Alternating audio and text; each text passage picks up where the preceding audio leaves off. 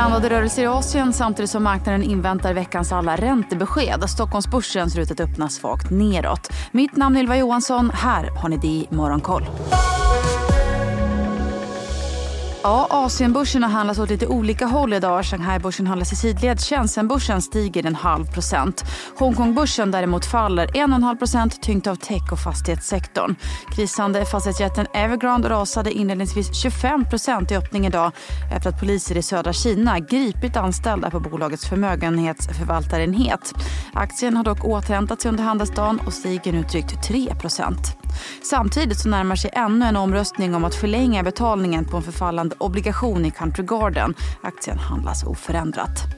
Vi noterar samtidigt att flera chiptillverkare backar idag. S M I C är ner tre procent på Hongkongbörsen. I fredags kom ju uppgifter om att taiwanesiska chipgiganten T S M C bett leverantörer om att skjuta upp leveranser på grund av oro för en lägre efterfrågan, något som fick halvledarbolag att falla tillbaka på Wall Street.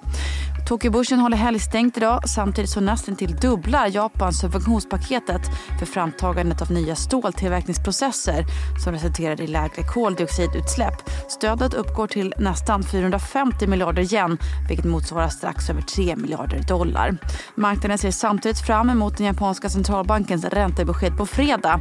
Där är man ju nyfiken på om Bank of Japan kommer att gå ifrån den ultralaterala politiken tidigare än väntat. Och efter jättenoteringen av Arm uppges nu japanska Softbank planerar att investera tiotals miljarder dollar i A I, enligt uppgifter till Financial Times. Enligt uppgifterna undersöker bolaget flera möjligheter, bland annat ett strategiskt partnerskap med OpenAI.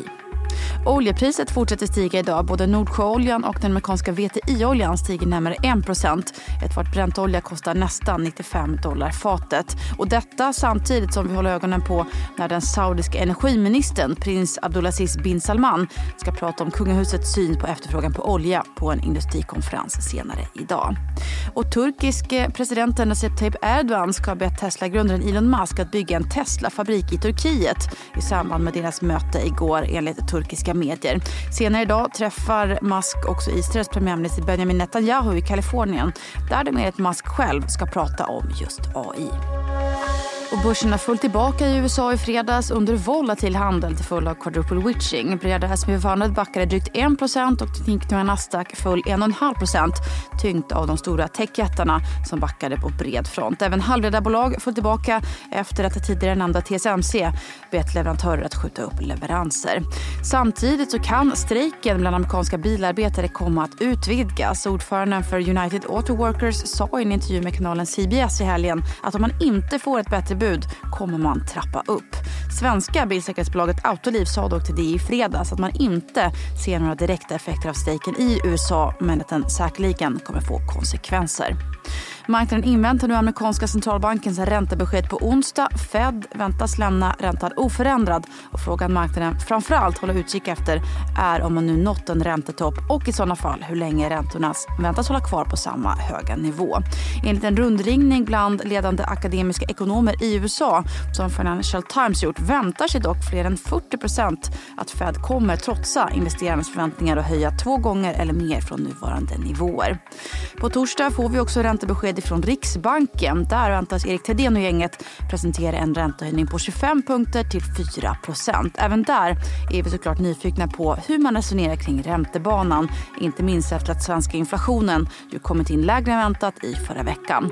På onsdag är det ju också dags för finansminister Elisabeth Svantesson att lämna över höstbudgeten till riksdagen. Det håller vi såklart också ögonen på här i veckan. Missa inte att titta på Börsmorgon åtta fyrtiofem eller lyssna när du vill. Börsmorgon finns ju numera som podd. Mitt namn är Ylva Johansson. Du har lyssnat på det i Morgonkoll.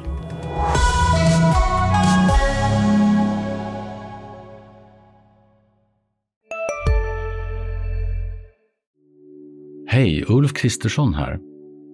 På många sätt är det en mörk tid vi lever i. Men nu tar vi ett stort steg för att göra Sverige till en tryggare och säkrare plats. Sverige är nu medlem i NATO. En för alla, alla för en. Vi är specialister på det vi gör, precis som du. Därför försäkrar vi på Swedea bara småföretag, som ditt. För oss är små företag alltid större än stora. Och vår företagsförsäkring anpassar sig helt efter firmans förutsättningar. Gå in på swedea punkt se slash företag och jämför själv.